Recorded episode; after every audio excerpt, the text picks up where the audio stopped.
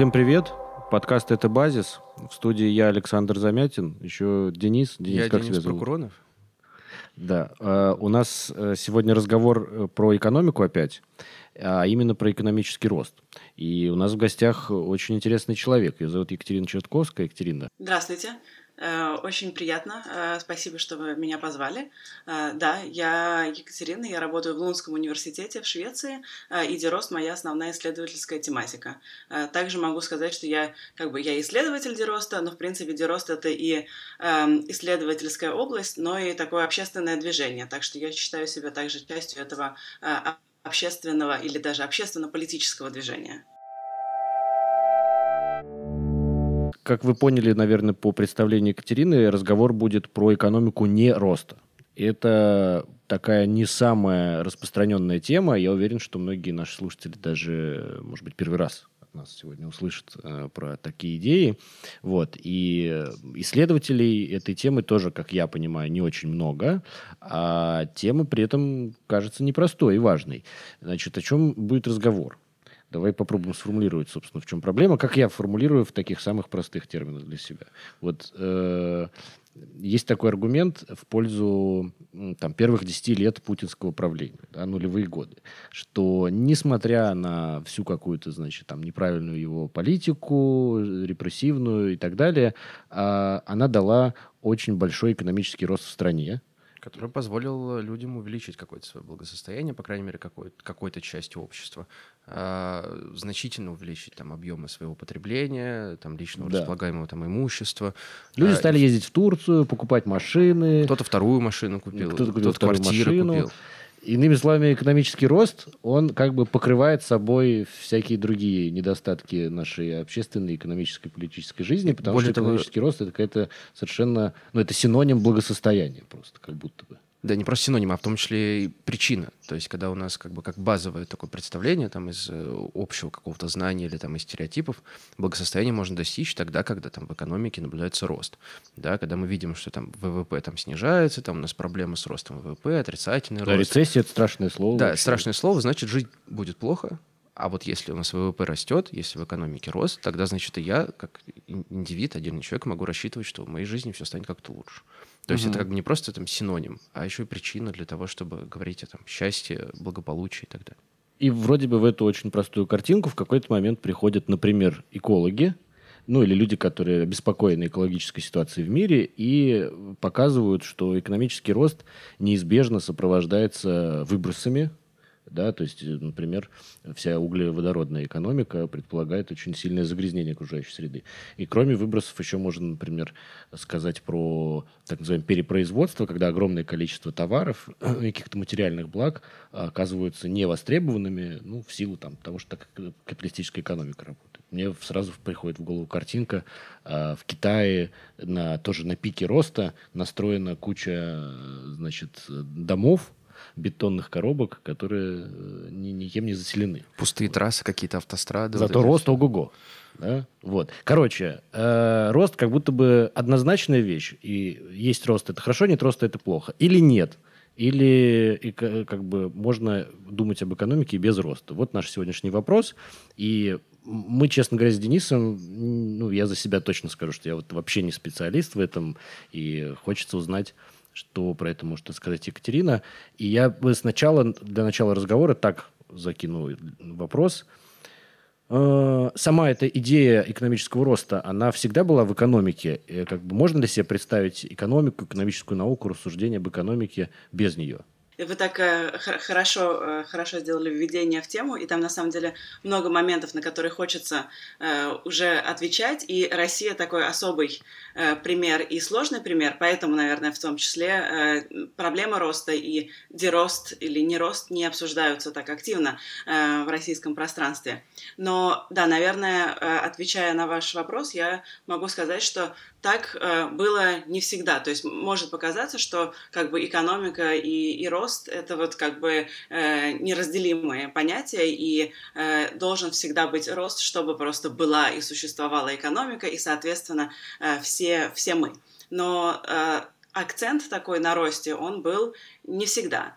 То есть э, э рост и центричность роста в экономике, это, можно сказать, такая как бы парадигма. Э, и эта парадигма, она э, особенно активно стала внедряться в экономику и общество после э, окончания Второй мировой войны. Ну, совсем э, недавно. Вот, э, да, да, да, да, в как бы глобальной перспективе э, исторической совсем, совсем получается недавно. Хотя, конечно, э, ростки роста, извиняюсь за, за тавтологию, их можно видеть или зачатки раньше. То есть такое мышление, оно существовало тоже, э, но, но прямо вот как бы рост и рост ВВП э, это, э, пришло после, э, после Второй мировой войны. Но в принципе, например, начало 20 века мы видим массовое производство, там начало в каких-то странах массового потребления, и то есть в принципе это тоже связано с идеей роста и с тем, что мы в деростовском движении и в исследованиях э, критикуем.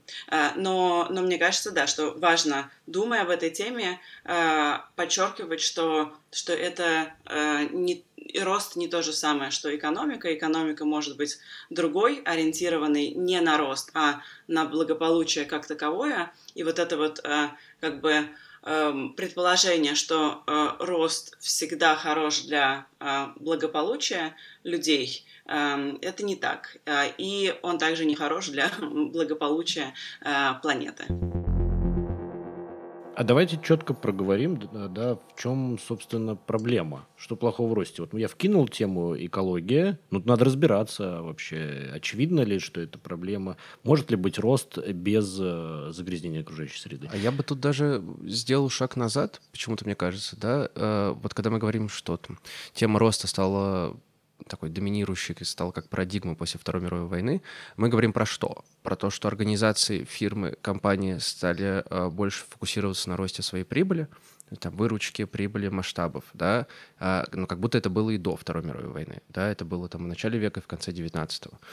Мы говорим про рост в терминах просто, когда эта организация, там, какая-то организация или все организации экономики стремятся увеличить там, свою прибыль, э, свой масштаб, или мы говорим больше про там, ВВП, систему национальных Я счетов? думаю про экономическую политику национальную, да, что рост – это императив экономической политики. Если правительство может обеспечить рост э, национальной экономики, то оно хорошо работает. Или ну, вот надо у Екатерины узнать.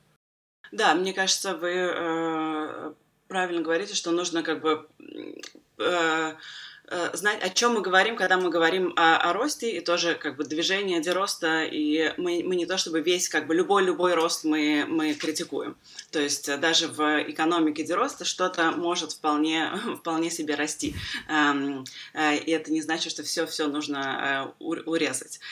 Но да, вот то, что появилось во второй половине 20 века, э, это такая национальная политика эм, роста, да, то есть это, это рост ВВП и идея, э, как экономисты э, считают, что экономика глобальная должна расти где-то на 3% э, в год, то есть она все время должна увеличиваться и увеличиваться в масштабах, э, и вот это как бы э, рост э, ВВП это одна, э, скажем так, часть эм, понятие рост, которую э, можно и нужно критиковать, и она э, проблематична ну, как бы в, с разных позиций, но, наверное, стоит э, отметить в первую очередь, что ВВП не является показателем благополучия, и даже его создатель Саймон Кузнец, он как бы не считал его показателем благополучия, а э, в определенном контексте э, сформулировал этот показатель для того, чтобы смотреть, что происходит в э, экономике американской во время, как бы, в тяжелые экономические времена, во время депрессии или во время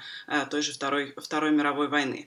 Э, но э, рост ВВП много чего э, плохого, да, для, например, для экологии для людей, то, что приносит деньги, может быть хорошо для э, или является хорошим для ВВП, э, но при этом э, там какие-то важные э, моменты, аспекты жизни, например, забота, то, что не является монетизированным, да, они в ВВП не включаются и, соответственно, как будто бы оказываются неважными, а на самом деле они то, на что строится, на чем строится хорошая, хорошая жизнь. Вот это один как бы аспект важный, мне кажется, наиболее, наверное, интуитивный, когда мы говорим о критике роста. То есть, э, да, э, рост, если под ростом понимается рост ВВП, э, то ВВП проблематичный показатель, и вот идея, что все время экономики национальные и глобальные должны расти, она она проблематична. Вот. Дальше есть как бы э, рост, то, что вы говорите, что и в принципе в начале 20 века, и там с индустриализацией конца 18-19 века э, рост происходил в плане производства и там, да, пере, перепроизводства, это тоже важный момент. То есть даже, например, если мы отказываемся от показателя ВВП э, и говорим, что он проблематичный, давайте как-нибудь по-другому мерить э, то, как э, работает экономика то э, если экономика ориентирована на то, чтобы производить все время больше, потреблять все время больше и в то же время выкидывать больше, да, это такая как бы триада э, не э, неразделимая в экономике э, роста, то это тоже плохо. То есть э, мы не должны ориентироваться на э, постоянный э, рост количественный э, производства, потребления и, э, и соответственно, выкидывания э,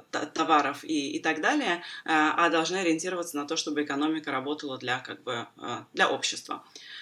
И, собственно, переходя к теме экологии, да, рост экономический, он все время, если смотреть на графики, он шел и идет в ногу с Э, экологической деградацией. Э, и это можно смотреть на разные показатели. Например, эм, э, рост идет вместе с, с ростом диоксида углерода, да, выбросов углекислого газа, рост идет в ногу с потерей биоразнообразия и другими экологическими проблемами, которые мы можем, можем наблюдать. И есть как бы мейнстрим сейчас парадигма, которая никак не может отказаться от идеи роста, и э, предполагается это на, на уровне там, национальных политик, на уровне межнациональных э, политик, предполагается, что можно э, э, прийти к модели зеленого роста, что вот будет все так же расти, э, но э, без того, чтобы э, без экологической деградации, скажем так. Э, но на самом деле э, мне кажется, есть очень сейчас мощный блок исследований, который показывает, что, ну, как бы мы исторически этого не наблюдали. А, и все время вот, да, э, рост экологической деградации идут в ногу. И, в принципе, считается, что вот если какие-то технологии будут развиваться, а, если эффективность производства будет повышаться, то, то можно эти проблемы решить. Но на самом деле даже у там, каких-то новых технологий, даже у цифровых технологий есть довольно-таки существенный материальный э, след. Поэтому как бы никак не, не убежишь э, от э, проблем экологических, даже если переходишь на несколько другие модели производства. То есть рост является проблемой, и зеленого роста как такового не бывает, если мы смотрим на как бы глобальный уровень.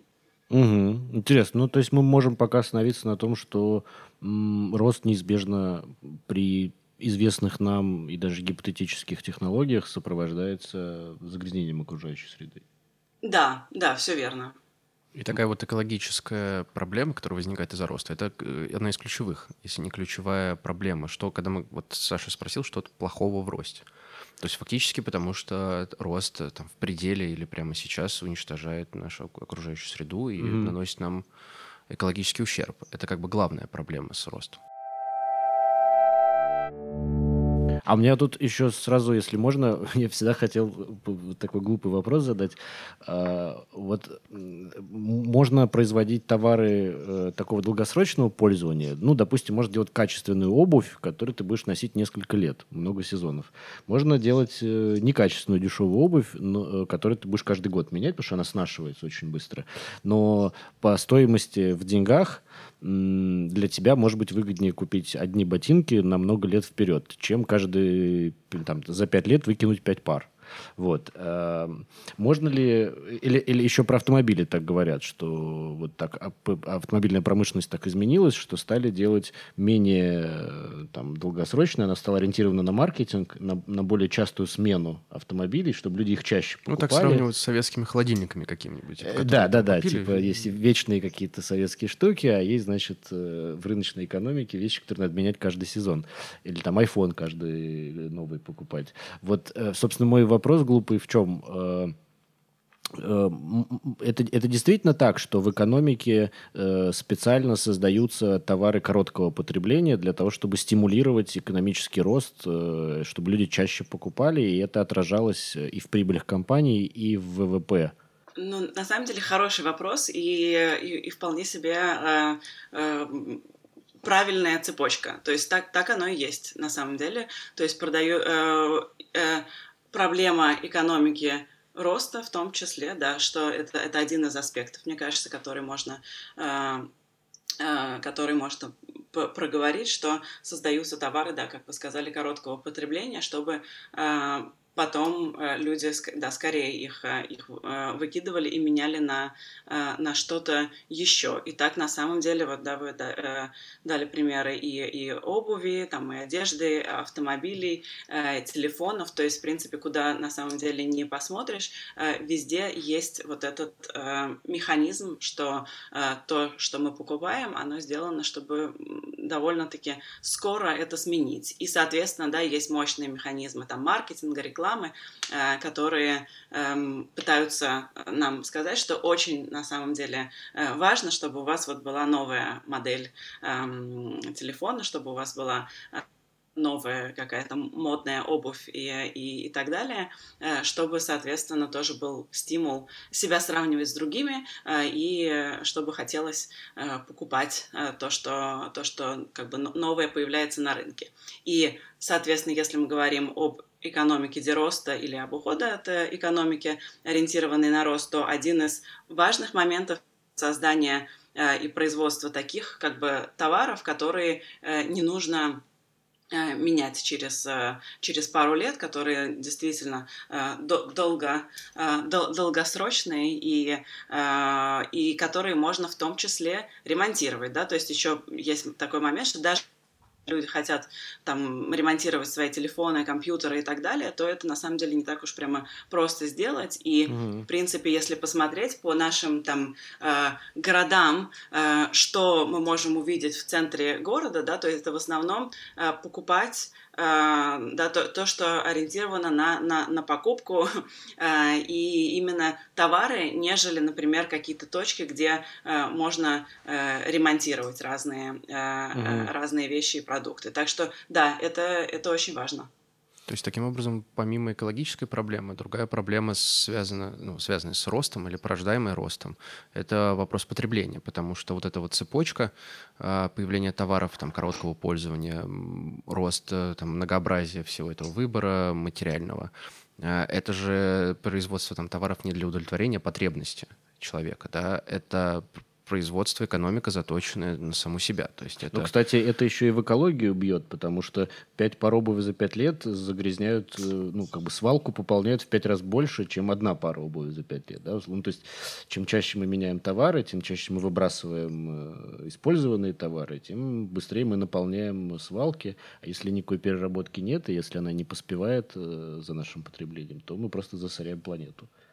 И этот эффект погони за там, потреблением, за объемом потребляемого, это вот как в выпуске про неолиберализм мы говорили, это вот такое проникновение там, рыночных каких-то моделей в разные сферы, которые вообще не, не были связаны с рынком, с обменом э, и так далее. Mm-hmm. Это тоже проблема, как мне кажется, вот то, что... А давай говорили. здесь анонсируем, что у нас вообще будет еще в планах выпуск есть, по крайней мере, про про то, как рынок завоевывал всю большую часть э, жизни людей и оказывался там, где его никогда не было. Так, следующая проблема с ростом. Мы про экологию и про товаризацию экономики поговорили. Что еще с ним не так? Ну вот вы очень хорошо сказали по поводу того, что рост попадает в сферы, где как бы или экономика попадает в сферы, где э, ее не должно быть. Я даже не знаю, что мне здесь добавить, но, наверное, я могу сказать, что когда я сама заинтересовалась тематикой э, роста или проблем с ростом, э, я видела, как вот это экономическое мышление попадает в, там, в сферу образования. И в итоге э, оказывается, что важно не образование само по себе, а, а там какую, что оно приносит экономике, да, или там, когда получается, что вместо того, чтобы изучать какие-то э, разные э, науки, эм, детям и студентам с, с очень раннего возраста нужно быть вот частью команды, лидерами и так далее. И как бы вот они развивают некоторые навыки, которые тоже могут как бы заменять, скажем так, образование. Или много вот этого акцента на того, какая у вас будет, как вы дальше будете Э, работать, как вы дальше будете э, частью экономической жизни, это слишком рано приходит в, э, в модель образования. И мне кажется, в разных как бы, системах образовательных это так видно, и меня это очень смутило, когда я эм, как пыталась уйти от экономического образования, которое получала, а, и эм, посмотреть более, как бы расширить свой кругозор, а в итоге а, видела, что во многом вот это как бы экономическое а, мышление, оно, оно действительно очень сильно присутствует, и, соответственно, эм, приводит к объединению, скажем так, мысли. Эм, ну и, соответственно, другие сферы общества, там здравоохранение, мы тоже можем можем об этом говорить. Так что это, да, важная проблема с ростом э, и с эм, экономикой роста в том, что получается, что экономика это как бы не обслуживающая сфера, да, не то, что вот нужно, чтобы э, она помогала людям жить лучше, да, чтобы она так, так работала, э, чтобы в первую очередь э, было всем хорошо, а как бы связка логическая идет другим образом, что должно быть хорошо экономике, должен быть в экономике рост, и тогда вам всем тоже будет хорошо, но на самом деле это не так. Вот тут как раз я за последнее хочу зацепиться. А, возвращаясь к моему примеру про десятилетний рост нулевых в России, там же есть такая штука, про которую мы уже несколько раз говорили в подкасте, что за эти 10 лет, конечно, появился какой-то условный средний класс. Я тут пальцами показываю кавычки над средним классом. Но появилось еще и также 100 миллиардеров да, которых э, к началу 2000-х э, не было вообще ни одного в России формально миллиардера, а к 2010-му их было около 100 человек. И это намекает на то, что весь этот огромный экономический рост распределился как-то так вот очень неравномерно. При этом мы еще не говорим про пугающие цифры даже официальные людей в России, которые живут за черту бедности. Которые... Да, при этом на обратном полюсе есть огромное количество людей, э, там около 13 миллионов живущих за чертой бедности, еще столько же в ее верхней верхние окрестности. Э, и, и тут недавно еще, ну как недавно, уже несколько лет назад было очень хорошее исследование Пикетти и его команды, э, где они показывают оценку того, сколько было за эти годы нефтедолларовые вывезено в офшоры э, денег. Вот, и это там, я сейчас не буду воспроизводить сколько, но это гигантские суммы, то есть огромная часть этого экономического роста ушла в какие-то карманы очень узкой прослойки людей, и еще и уплыла из страны. И так уж был тогда хороший этот рост. Э, ну, то есть, видимо, есть еще проблемы с неравенством, со структурой э, самого роста. Да, вы отлично сформулировали, и мне кажется здорово, что получилось как бы начать с российского контекста, потому что, опять же, мне все время как бы не так просто э, говорить о деросте в российском контексте, но, но у вас как-то прям органично получилось, потому что, да, вот этот рост неравенства, который, о котором в том числе Пикетти и, и команда э, говорят, он как бы это глобальный э, феномен, то есть в э, экономиках мира неравенство э, растет, э, что рост, как бы проблема в том, что часто он ассоциируется с, да, с благополучием, э, и, наверное, в экономиках, ну, не знаю, там, европейских, можно сказать, что, да, какое-то время э, рост вот после, э, во второй половине 20 века, он, в принципе, шел в ногу с таким щедрым, как бы, распределением государственным, да, то есть созданием то, что называется welfare state в, в разных странах, там в, в Скандинавии и в других странах э, Европы, где там, не знаю, будет бесплатное образование, э, бесплатное здравоохранение хорошее э, и так далее, и как бы в том числе рабочему, среднему и, среднему классу много чего от этого роста как бы позитивного перешло. То есть об этом тоже не стоит забывать, да, что, что такой период, он он был, но на самом деле с приходом неолиберализма все как бы э, больше и больше э, забирается у, из, из общественной сферы, да, и у людей, и все, все больше монетизируется, и как бы принцип экономики и роста становится там центральным. И если смотреть на глобальные экономики, то, по-моему, вот Джейсон Хикель подсчитывал, что 1% э, самых богатых на самом деле получил 28% э, роста эм, богатства мирового с 80-х годов. То есть важно, что эм, рост экономической, да, и, соответственно, э, вот рост богатства в плане денежном, он перепадает далеко не всем, и в первую очередь э, от него же от него становится хорошо тем, кто уже кому уже и так хорошо.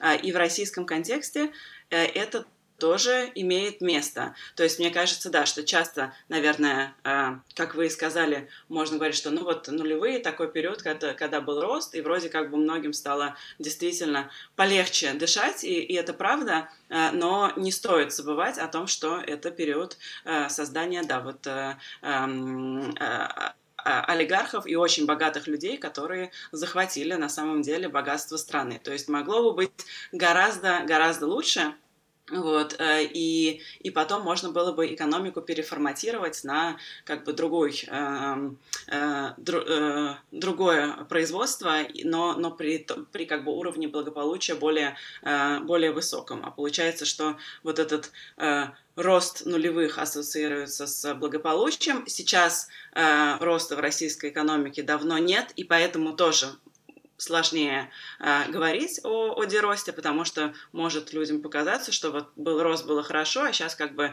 э, нету роста и, и хуже, но э, да, и как, как же мы можем говорить о, э, о деросте? Но, но мне кажется, да, неравенство это э, в первую такой очень, очень важный момент, э, и, и, собственно, э, э, помимо экологии. Екатерина, спасибо большое вам за вот ответ на предыдущий вопрос. А, тут у меня возникает вот какая история в голове. А, ой, вот вы сказали, что в российском контексте говорить про дерост а, становится проблематично, а, потому что действительно в последние годы как бы российская экономика роста не демонстрирует, а, есть какая-то такая социально-экономическая депрессия, люди не видят там того, что видели в первые 10 лет там путинского там правления, путинского времени, но все равно в головах, по крайней мере, как common sense, в качестве рецептов от разных э, публичных там фигур, э, политиков, оппозиционных даже, звучит вот эта вот история, что олигархат ну, это проблема политического там, авторитаризма. Значит, а проблемы со свободами, с рынком, это тоже потому, что у нас есть там политический там, э, авторитарный режим, что нужно России в новом каком-то контексте, да, чтобы там, решить проблемы, сократить количество нищих, бедных, там, улучшить положение среднего класса, это как раз-таки там рыночные реформы, там переход к более свободному рынку, а как раз-таки вот все такие неолиберальные советы, неолиберальные представления – Которые... Я бы даже, знаешь, извини, я бы даже сказал, что не только неолибералы так видят образ будущего для России. Да. Даже, знаешь, там, допустим, какие-нибудь э, э, там, не знаю, консерваторы, этатисты такие, государственники, они все равно тоже будут заточены на рост. То есть это настолько э, такая гегемонная парадигма, что вот императив роста, э, кем бы ты ни был, этатистом или рыночником, мы все равно должны так строить будущее России, чтобы там был рост, потому что рост решит все ключевые проблемы как будто бы. Да, и тут вот такая связка именно с представлением о том, а как вот этот рост может быть, как его можно достичь, надо позволить как бы бизнесу, да, неважно, малому, большому, а, более свободно действовать. А, а что это значит? А, там, иметь меньше ограничений на там, получение прибыли. Это опять-таки какое-то стиму, стимулирование вот всей истории про получение прибыли как основной парадигмы хозяйствования. То есть организация, если она заточена под там, решение социальных задач, не получение прибыли, ну, это вот э, благосостоянию... Это сектор там Да, это вот третий, четвертый непонятные да. сектора, которые как бы развитию общества в российском контексте не помогут. А вот предприниматели, которые заточены, чтобы сейчас там, не знаю, получить 300-500 процентов там, э, там, прибыли вот э, за какой-то... Вот они поднимут страну. Вот они все поднимут. Это опять-таки находит э, отклик, по крайней мере, людей, которые ждут там перемен, которые не хотят, которые не удовлетворены нынешним контекстом, хоти, хотят что-то другого они тоже вот смотрят и откликаются на вот модель, что прибыль — это основа любого хозяйствующего субъекта, который в конечном итоге может изменить жизнь в России к лучшему. Вот такой вопрос. Э, действительно ли, получается, там прибыль как предстает таким вот ядром модели роста, как вот организация получает прибыль, это, это вот ядро всей этой парадигмы. На уровне хочешь, на, на уровне организации? Да, на уровне организации. И если это так, то что с этим можно делать? Какие тут как бы есть проблемы, ограничения? Как... Будет ли мясник нам продавать мясо, если он не ориентирован на прибыль? Да. Будет ли башмачник делать башмаки? Эм, да, эм, важный и сложный вопрос э, по поводу, опять же, как э, э, как в российском контексте говорить о проблемах роста, но да, начиная с прибыли, то есть прибыль это действительно такая эм, это важный принцип э, или основной принцип экономики э, роста и организации в экономике э, роста. И, в принципе, если изучать экономику, то может создаться впечатление, что по-другому организации просто не работают, что должно быть обязательно вот ориентация на прибыль, а человек это такой homo economicus, и, соответственно, то, только так функционирует экономика. Но на самом деле, как бы экономика и организация, ориентированные на прибыль, наверное, тоже важно подчеркнуть, что это такой как бы айсберг. Эм, и э, Гибсон Грамм, экономические географы, они, э, они хорошо подчеркнули это, что на самом деле вот эта э, модель, где как бы прибыль во главе угла и где рынки эм, глобальные во, во главе экономики. А, это а, действительно такая гегемонная модель а, экономики, экономики роста, но на самом деле она э, много чего скрывает, и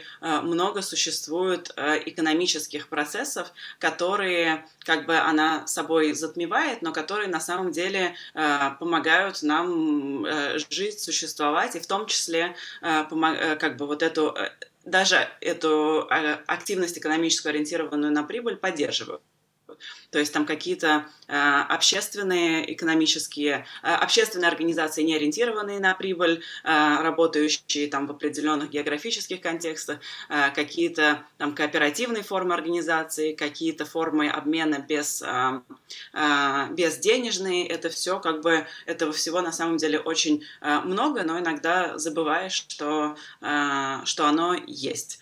Э, и, соответственно, еще важный момент, как бы то, что происходит в э, сфере, э, скажем так, домашней, потому что есть да, эта сфера так называемого социального воспроизводства, которая, там, чтобы нам работать, нужно себя э, и, и работать на вот эти э, компании, которые ориентированы на прибыль, нужно, нужно себя и свои там семьи прокормить, нужно много чего сделать, чтобы быть как бы готовым к работе. И сфера социального воспроизводства, она совершенно как бы тоже затмевается в экономике, ориентированной на, на прибыль.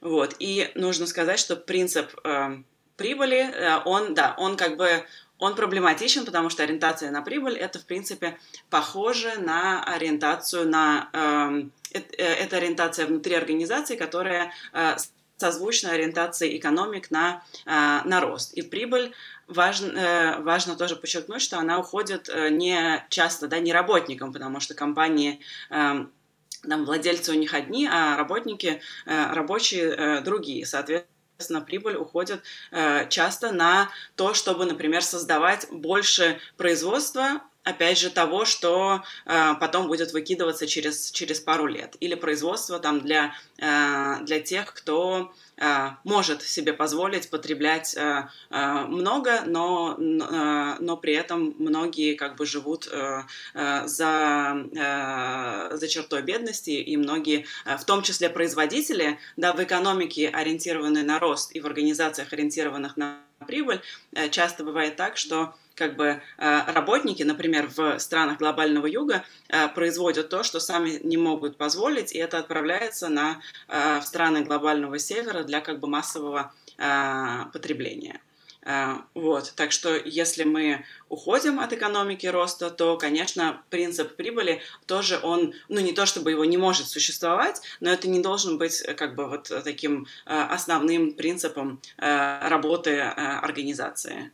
И опять же, организации и даже компании и бизнесы могут существовать без того, чтобы быть ориентированными на прибыль, и тоже это связано с моделью с моделью эм, да, э, э, владения организациями, да, то есть то, кто является владельцем и как потом распределяется тот там избыток, эм, который мог, могут организации получать. Э, так, друзья, прежде чем мы к следующей части нашего разговора перейдем, я еще раз скажу, что надо подписываться на наши соцсети в Телеграме, в Инстаграме мы есть, в Твиттере. И если вы смотрите нас в Ютубе, надо нажать лайк, подписаться. Колокольчик.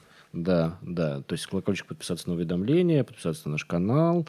Это все помогает э, продвигать наш подкаст. Ну и помогает вам не забывать, когда у нас выходят новые выпуски, следить за обновлениями. Ну и нельзя не сказать, что подписывайтесь на наш э, Boosty и поддерживайте нас донат. Да, а мы э, существуем на деньги, э, на ваши пожертвования. Вот каких-то денег мы не существуем ради роста, да, но каких-то денег требует все производство, и вы можете нам нам помогать. На Бусте э, подкаст «Это базис».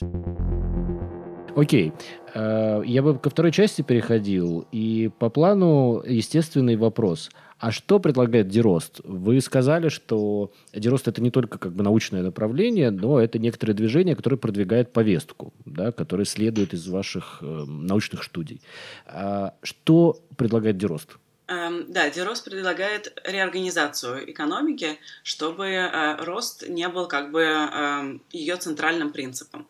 То есть э, идея в том, чтобы э, экономика была ориентирована на экологическую устойчивость и социальную справедливость, и для Дероста как бы это, это очень важная связка, то есть одного тоже без другого не, не существует. То есть и экологическая часть, и часть вокруг справедливости и вопросов равенства, вот они должны идти э, вместе, и э, это они должны быть центральными в том, в том, как мы организуем экономику, а не, э, не рост. Соответственно, эм, когда мы дальше говорим о деросте и как бы что происходит с, с экономикой, то один из важных принципов это релокализация, или мы говорим открытая релокализация экономик. То есть сейчас с организациями, которые ориентированы на прибыль, да, часто они, э, они глобальные, они существуют в очень разных контекстах, э, и э, там товары и э, пересекают э, сумасшедшие пространства, чтобы э, попасть там к вам, например, на, э, на, на стол. То есть э, и в там с едой очень часто видны такие э, абсурдные э, примеры, когда там какие-то яблоки, которые есть в местном контексте, летят к вам из, из стран там из-за океана, скажем так. И, собственно, то есть вот эта идея, что нужно стараться производить как бы то, что нужно в локальной экономике, она важна для дероста, Э, но тоже важно то, что не то, что прям это как бы все должны производить только для себя, э, и потом, да, что торговля будет э, отменена. То есть нет, как бы торговля Э, это все э, э, может и должно продолжаться, но просто как бы сейчас абсурдно много чего производится очень далеко, и это могло бы быть более локализовано. Это как бы один, один момент. И, в принципе, тоже это связано с тем, что Э, большие компании, ориентированные на прибыль, часто э, имеют производство там в разных, в разных точках мира, э, но, соответственно, нещадно эксплуатируют рабочих, эксплуатируют окружающую среду, где, где они расположены, а потом прибыль идет им, им в карман в странах там, глобального севера, где они где они находятся. Соответственно, тоже вот важный момент как бы экологической э, справедливости. Да, я хотел в этом месте, прошу прощения, что перебил, mm-hmm. хотел в этом месте просто уточнить, э, правильно ли это трактовать следующим образом, что э, доставка тех же условных яблок откуда-то издалека оказывается прибыльнее выгоднее для торговца, да, для всех этих посредников, чем э, из э, того же региона, где они потом потребляются, потому что э, перекладываются издержки на какие-нибудь экстерналии. То есть во время такой доставки, например, появляется там э, та же самое загрязнение окружающей среды за счет того, что сжигалось какое-то топливо, пока эти mm-hmm. яблоки везли. Или экстерналии в виде, не знаю, можно ли это вообще называть экстерналиями, в виде дешевой рабочей силы, как mm-hmm. вот, э, как вы упоминали, да, глобальный юг, где эти яблоки просто э, дешевле собирать, потому что там можно платить невероятные копейки, потому что таков уровень жизни в некоторых э, странах, где это прокатывает, в отличие от глобального севера. Ну тут просто вот как угу. пример, если представить, э, вот вы говорили про яблоки, а я почему-то подумал про марокканские мандарины, которые, значит, угу. э, все как бы едят, они в каждом магазине есть практически. Э, вот э, не будут ли они настолько дорогими, как я понимаю, что вопрос, Саша, в том числе про это, если они будут производиться здесь, а не вестись э, откуда-то непонятно откуда. Вот, а просто будет локализованное производство, например, в России, марокканских там или чего-то. В Краснодарском крае. Да, в Краснодарском крае будут просто вот такие мандарины. Это же будет, наверное, дороже для потребителя в нынешней как бы модели. И не делать ли это их недоступными? Или это просто аргумент, э, который оправдывает всю эту цепочку там добавленной стоимости, заработка для посредников и так далее? Да, э, то есть э, то, что считается конкурентным преимуществом в Э, экономики, да, мейнстрим или в экономике роста, как мейнстрим-экономисты это э, могут объяснять, они скажут, вот э, конкурентное преимущество, да, в там э, Марокко дешевая э, рабочая сила, и, соответственно, там э, собираются вот эти мандарины и отправляются э, в, в другие страны, где другое конкурентное преимущество. Но э, если смотреть как бы с позиции Дероста и каких-то схожих эм, э, теорий, то это э, конкурентное преимущество можно рассматривать как неравный обмен. То есть э, там хороший пример да, с IT-технологиями. Вот там какой-нибудь Facebook находится в Калифорнии, э, и у них типа конкурентное преимущество это их э, эм, да, технологии цифровые, и, а при этом там какие-то минералы для эм, э, для того, чтобы эти технологии существовали, они э, есть в, в Конго.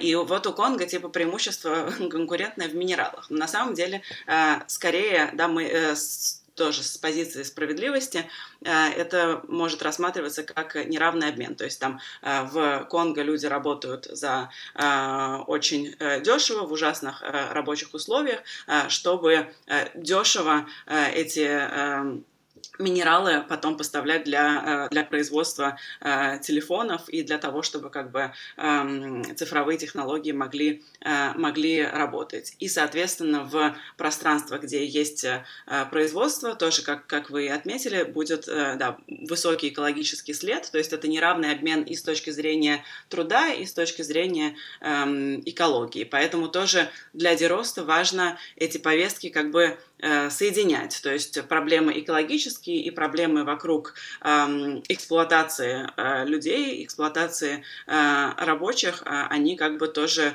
эм, ну, смежные. Но, соответственно, опять же, мы говорим сейчас о о проблемах э, мейнстрим-экономики, но, э, да, Дерост в ответ на это предлагает, с одной стороны, как бы вот эту открытую э, релокализацию, э, и э, также реорганизацию экономики как бы на других принципах. То есть все время принцип, да, принцип, как мы уже отметили, прибыли важен, а принцип, что вот нужно все время конкурировать и выживает э, сильнейший, и там большие компании, они все э, захватывают. А, и, соответственно, а, потом могут диктовать свои условия, например, там, агрибизнес, да, может диктовать свои а, условия маленьким фермерам, да, и, соответственно, в деростовской экономике скорее принцип кооперации будет основным, да, принцип и принцип производства не основанный, не ориентированный на, на прибыль, то есть мы так и говорим, как бы not, not for profit, организации, они будут основными. А, и, и, соответственно, тоже важно, помимо экономики, говорить о том, что то, что происходит, а, как бы ориентация экономики и общества на дерост, это не только о том, что...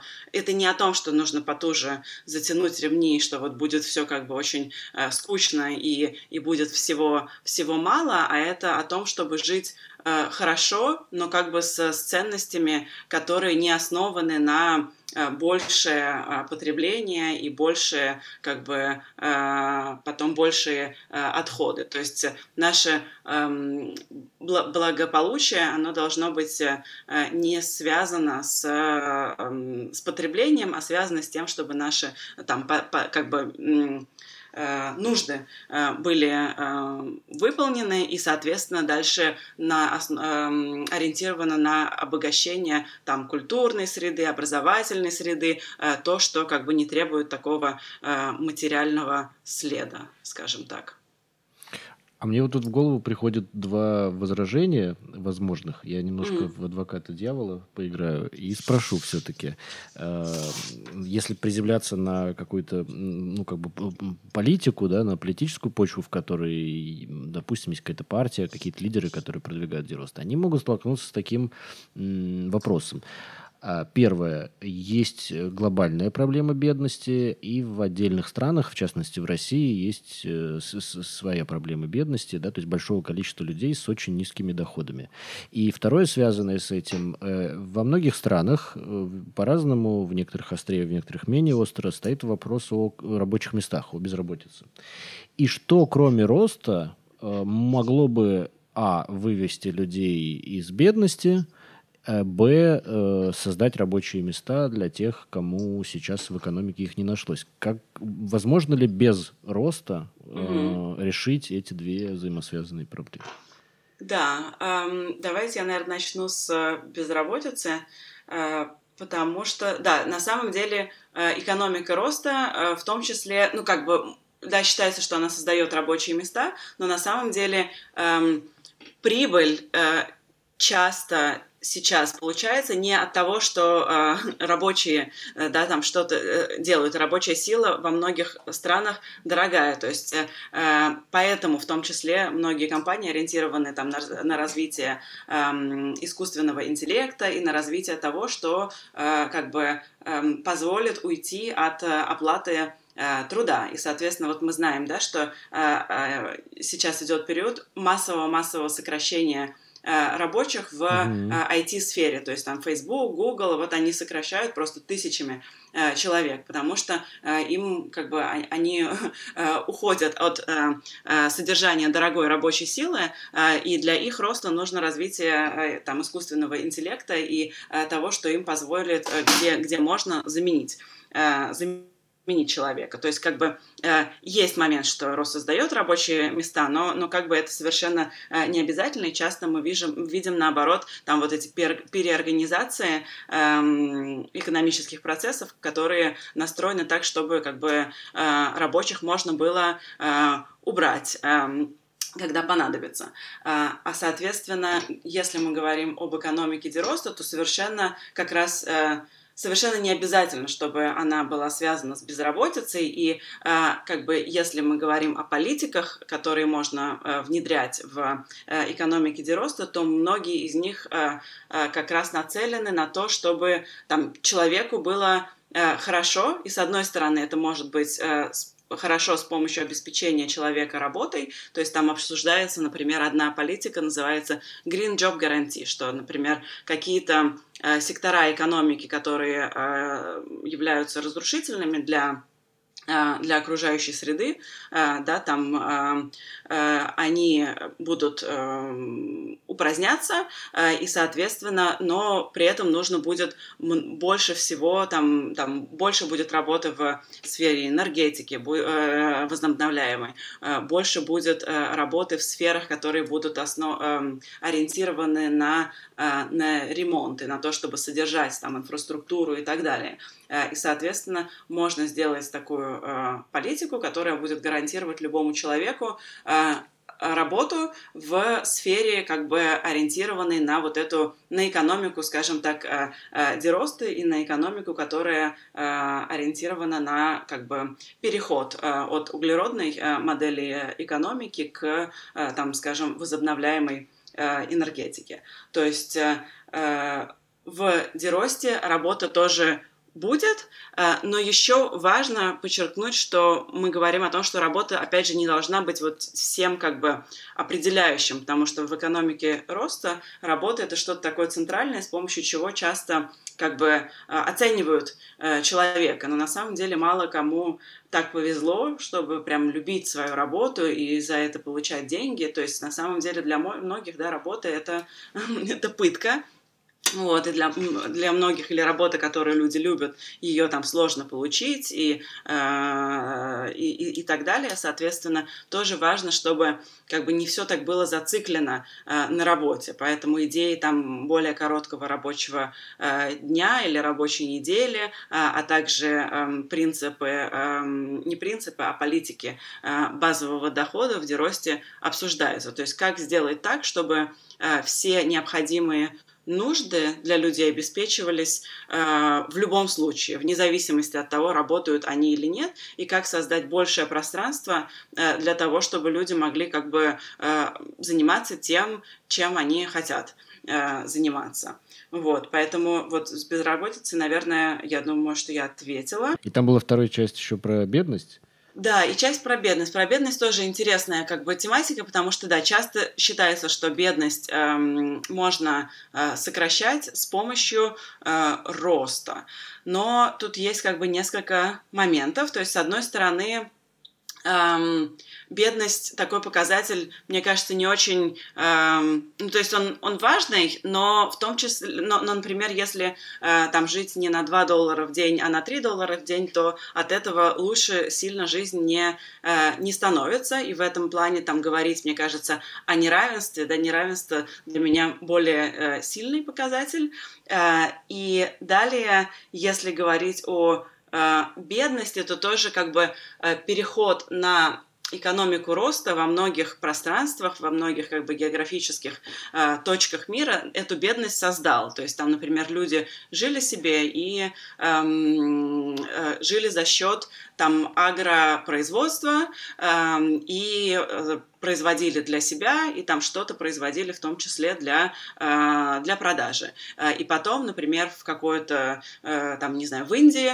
приходит большая организация и на этом пространстве начинает, не знаю, строить какой-нибудь завод, который делает агропроизводство невозможным, соответственно, людям приходится жить не так, как они жили раньше, а идти работать наемной рабочей силой за грубо говоря, 3 копейки э, в, в большую компанию. И, соответственно, они становятся бедными от того, что они становятся дешевой рабочей силой, но на самом деле до этого, может быть, у них прямо денег так много не было, но жили они лучше, потому что они могли э, там производить э, то, что хотели на э, пространстве, где, где они жили. То есть это как бы то, что я сейчас отмечаю, это обсуждается в там, постколониальных э, и деколониальных э, исследованиях, что как бы рост много куда он приходил, и расширение экономик, там, о которых Индии или, или Китая часто может и сопровождаться тем, что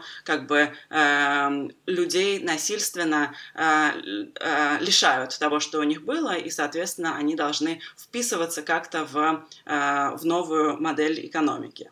Вот. Э, и, соответственно, что касается бедности, и там, да, если проблема есть, то тоже важно ее э, решать, то э, я недавно была на э, читала одну интересную работу магистрскую э, э, российского э, молодого ученого, да, это магистрская э, работа Сергей Стеблев, и он как раз писал про, э, про бедность э, в отношении к росту и иде росту, и его, соответственно, э, как бы идея в том, что бедность можно решать более точечно, да, и напрямую, нежели за счет того, чтобы э, расширять э, экономику и расширять рост, и потом как-то это будет решать проблему э, бедности. Так что, вот да, я надеюсь, что он тоже эту э, мысль, в том числе э, вокруг э, российского контекста, будет дальше развивать.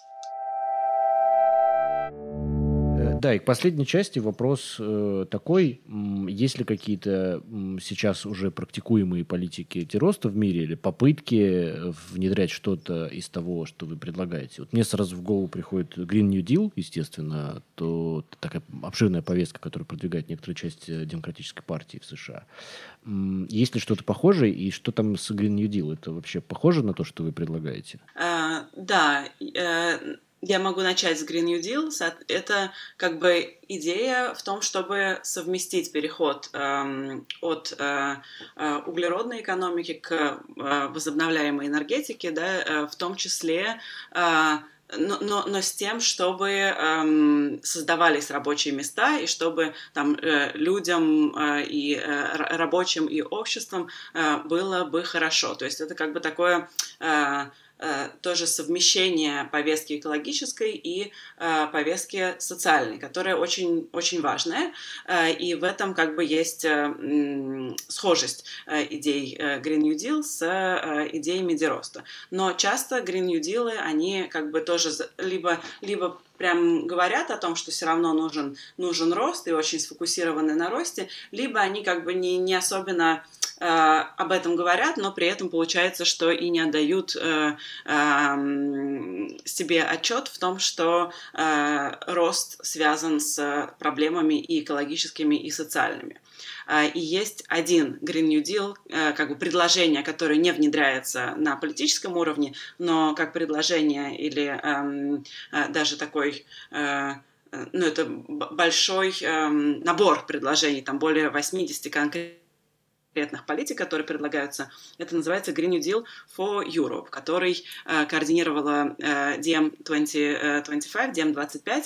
Э, это движение а, за демократию да, в Европе, которая была основана там, в том числе Янисом Варуфакисом и, а, и другими а, левыми европейскими. Соответственно, там как бы этот Green New Deal он уходит от идеи роста, и он э, говорит о том, что рост является проблематичным. Э, и, в принципе, там много деростовцев э, так или иначе участвовали в э, формулировании предложений этого Green New Deal. Я, я тоже э, несколько участвовала в, э, в нем. Но, к сожалению, это как бы вот список предложений, которые существуют на бумаге, которые можно э, внедрять, но политически да, не, э, э нету для этого пространства.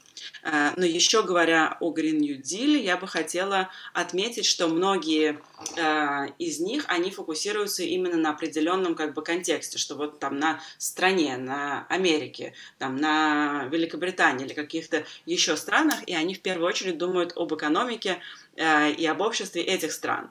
И таким образом они могут, опять же, недостаточно думать о том, что там экологичность страны одной, она может быть, эм, да, она может зависеть от э, э, экологической деградации в других странах. То есть это тоже очень важно, вот эту международную как бы справедливость или эм, борьбу с международной несправедливостью, ее тоже важно учитывать, когда говоришь о Green New Deal, но, к сожалению, не все Green New Deal об этом говорят.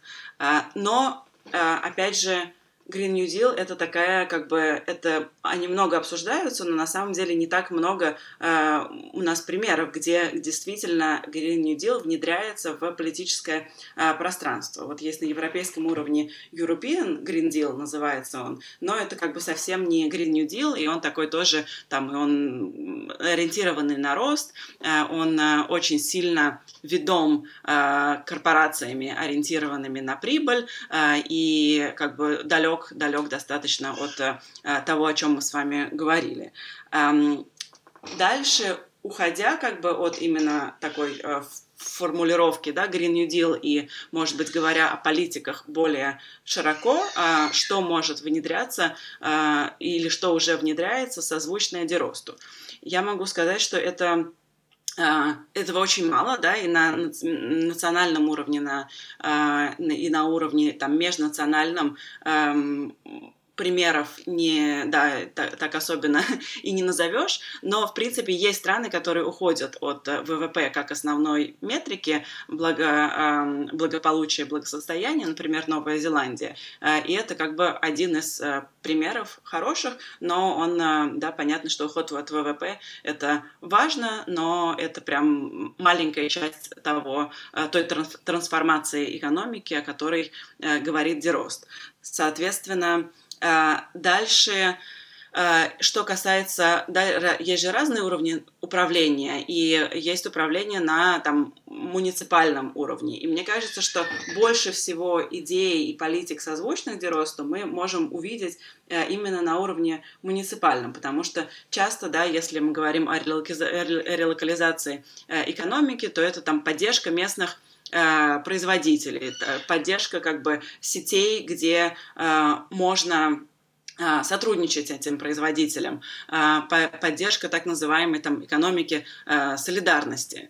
И это все на муниципальном уровне, ну, как бы несколько легче э, внедрить, и, в принципе, есть э, города, э, и даже я думаю, что их достаточно много, где вот э, какие-то э, принципы, созвучные Деросту, могут э, поддерживаться, да, или там тоже для того, чтобы уйти от э, потребления, там могут создаваться какие-то библиотеки инструментов, да, где можно не, не человеку, чтобы каждому не владеть там какой-нибудь дрелью, а просто можно пойти ее взять Э, из специального э, места и использовать, и потом вернуть э, обратно. То есть это как бы и поддержка экономики или альтернативных организаций в локальной экономике, и это может быть поддержка каких-то да, обменов, которые не эм, как бы не создают нужду в том, чтобы покупать товары.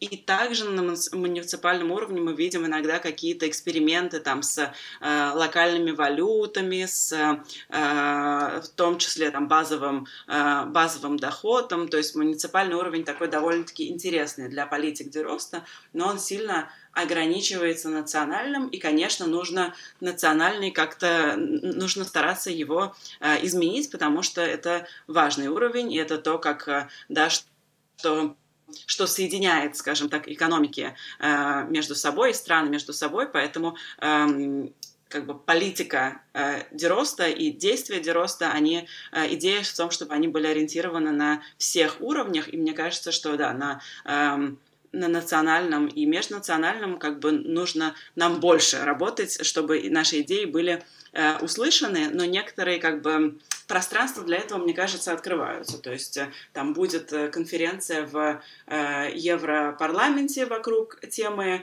э, проблем роста скоро. Э, будет эм, э, какие-то какие еще есть инициативы, э, которые как бы созвучны Эдиросту на национальном уровне. И мне кажется, что вот климатическая политика это тоже такой момент, где особенно прямо эм, э, видно то, что рост является проблематичным, и то, что вся климатическая политика, она рост не как бы не ставит под сомнение, это большой вот ну, мне кажется, да, э, очень очевидная проблема для, для многих. И, возможно, с помощью как бы, изменения климатической политики тоже можно эм, идти, уходить от, э, от модели роста. Получается, что на таких вот муниципальных, локальных уровнях э, мы легко там находим такие поля экспериментов э, mm-hmm, для разных политик э, дероста.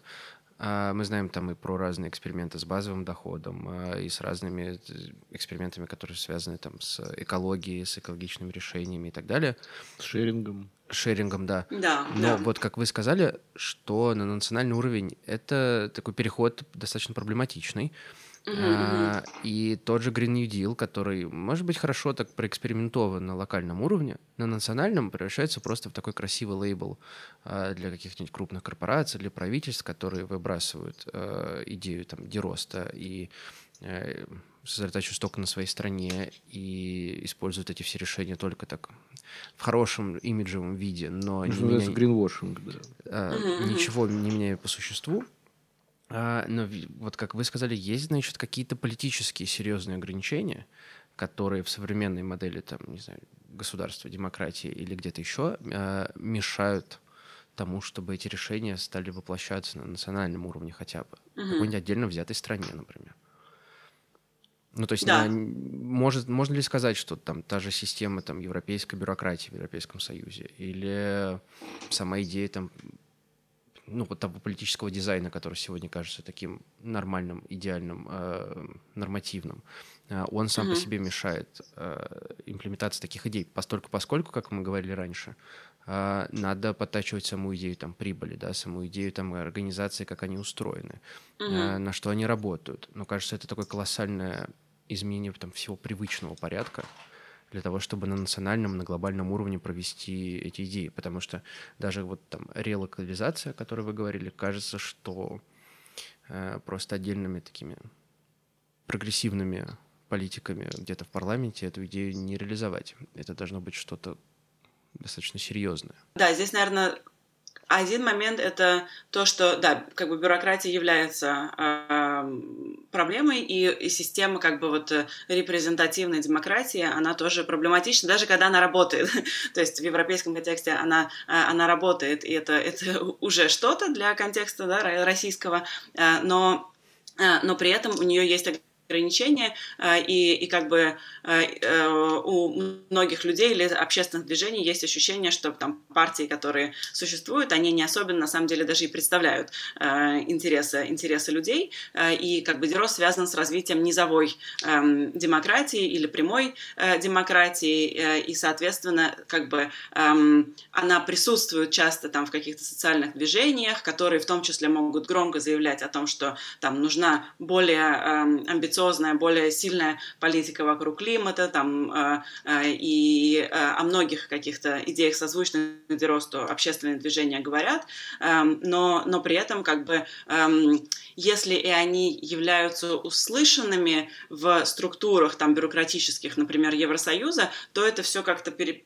переворачивается, либо переворачивается с ног на голову, либо, как бы говорят, что вот мы услышали молодежь, которая э, просит э, более сильной политики вокруг изменения климата, и мы, значит, внедряем этот э, European Green Deal, который в итоге на самом деле сильно ведом корпорациями. И, соответственно, это вот да, второй момент, связан с тем, что на самом деле политики там государственные или межгосударственные, а, они очень в ногу идут с а, а, властными организациями. И, соответственно, там на уровне Европейского Союза лоббирование корпораций, оно очень сильное. И там какие-то маленькие низовые организации, экономики солидарности, у них не, не хватает Э, сил, э, рук, да, ресурсов на то, чтобы заниматься такими, э, такими делами, а в корпорации как бы этого, эм, да, это специальная часть, часть их деятельности.